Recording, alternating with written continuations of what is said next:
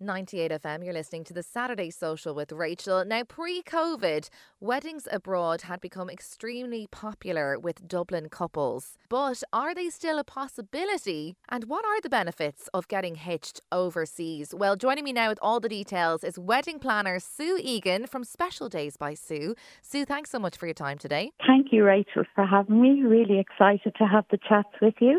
Now, we will get to talk about uh, weddings abroad in a few minutes. Um, but first, talk to me a little bit about, I suppose, being a, a, wedding planner. Is it something you've always wanted to do? And I imagine it's quite a rewarding job, is it? Because you're, you know, you're involved in a really happy day for, for a lot of couples.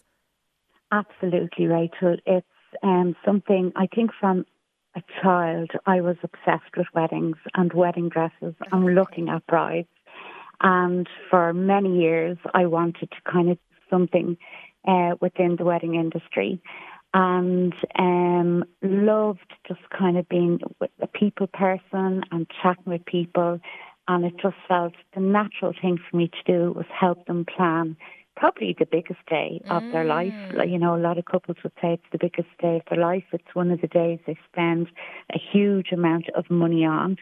And um, I decided to pursue that. And it's so rewarding because you're talking to couples maybe for, well, definitely over a year. Could be two or three years sometimes, especially with COVID. Yeah. Um, it has gone on longer, but you become part of that magical day for them, and you know that you've arranged it and organised it with them.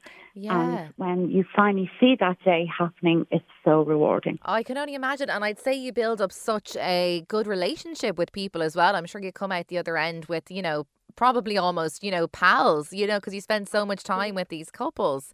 Now, Sue, talk to me a bit about, you know, we have to bring up the C word about COVID because it has totally changed the landscape for weddings in general. Like you were saying, lots of postponements, cancellations. Now we're up to 100 people.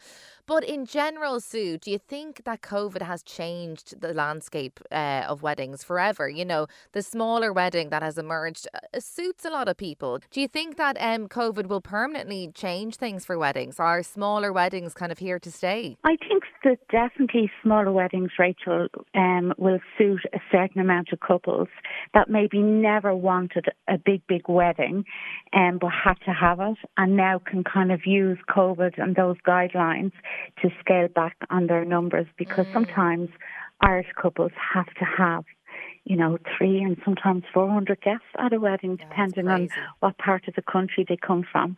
So that will certainly help some couples.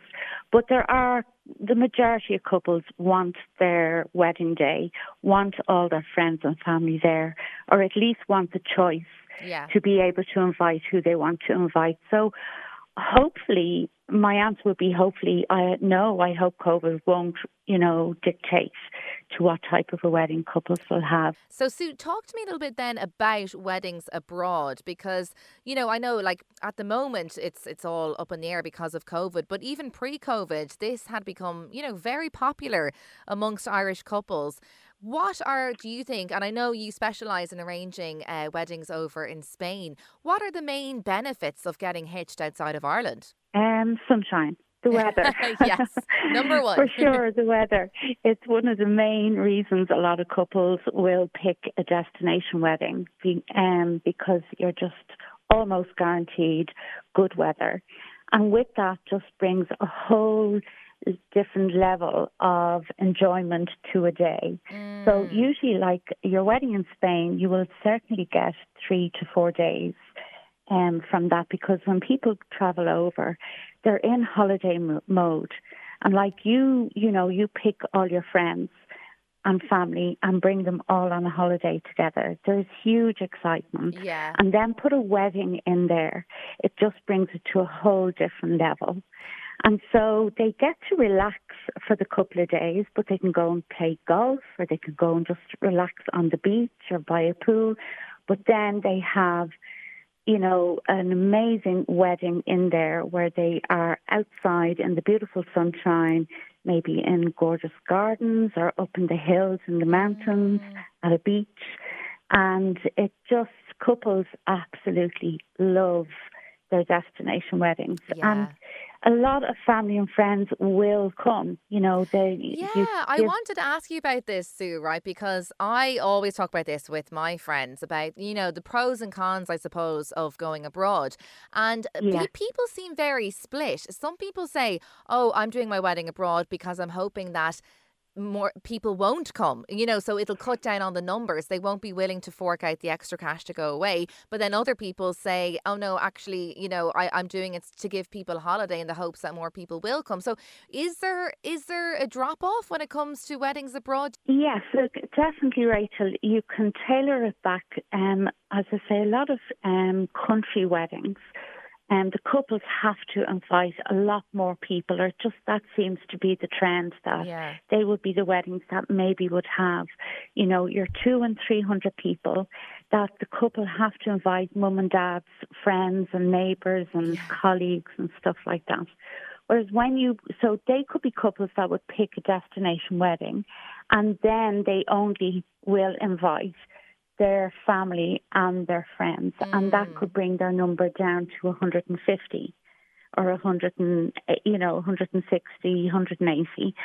Or you can have a couple that really want to tailor back and just have a nice smaller wedding at like your 50 and 60 people, and they know everybody is going to travel. Yes. But Rachel, when I first talk to couples, the very first thing I would say to them is, "Have you written out your list?" And when you put somebody on that list, try and not answer for them. So don't presume John and Mary aren't going to come because they have three mm. children and John works and yeah. so they won't come. And the next thing you send out to save the date and to John and Mary, and they're coming. yeah. And they're bringing mum to mind the three kids, or they're oh, actually God. going to beg mum to mind the three kids, mm. and they mm. come for the weekend themselves.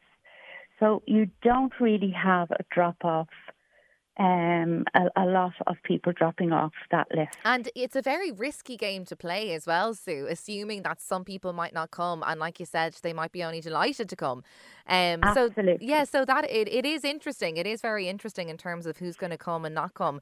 So if Absolutely. there's co- couples... I'd say if they're on your list, presume they'll come. Okay. Unless you know that they genuinely wouldn't be able to that's... travel or something would stop them.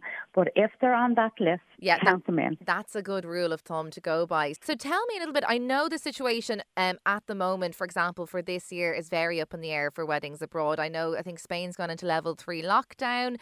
So, you know, it's probably not an option uh, for this year. But have you had many couples come to you for next year, for 2023? Are couples are couples yes. confident in booking weddings abroad at the moment? Absolutely. I mean, there's a huge surge on couples booking uh, to get away because they have a better chance of being outside and music and dancing in Spain than they have here. Yeah. Because we're still, well, we're in the same, we're not allowed live music or we can have a DJ. And Spain is a little bit different. So at the moment, uh, Spanish people go on holidays in August, and so the government put them into a level three, meaning no outside music and no dancing. So they expect to be back into level two by the beginning of September. Next year is really busy. I suppose there's a lot of weddings gone in from 2020, 2021, all into 2022. Yeah. And 2023 is really busy. And another big reason, Sue, that people are going abroad, let's face it, is to get a bit more bang for their buck, isn't it? Weddings in Spain, you get an awful lot more for your buck. Yes. So that's another huge draw besides the weather and being on holidays. But it means that they can, you know, get a lot more for the money that they're about to spend. Yeah, and so that's what a lot of couples me, are looking for. They're looking for value for money. You don't want to be spending yeah. your deposit for your house on one day. Exactly. So exactly.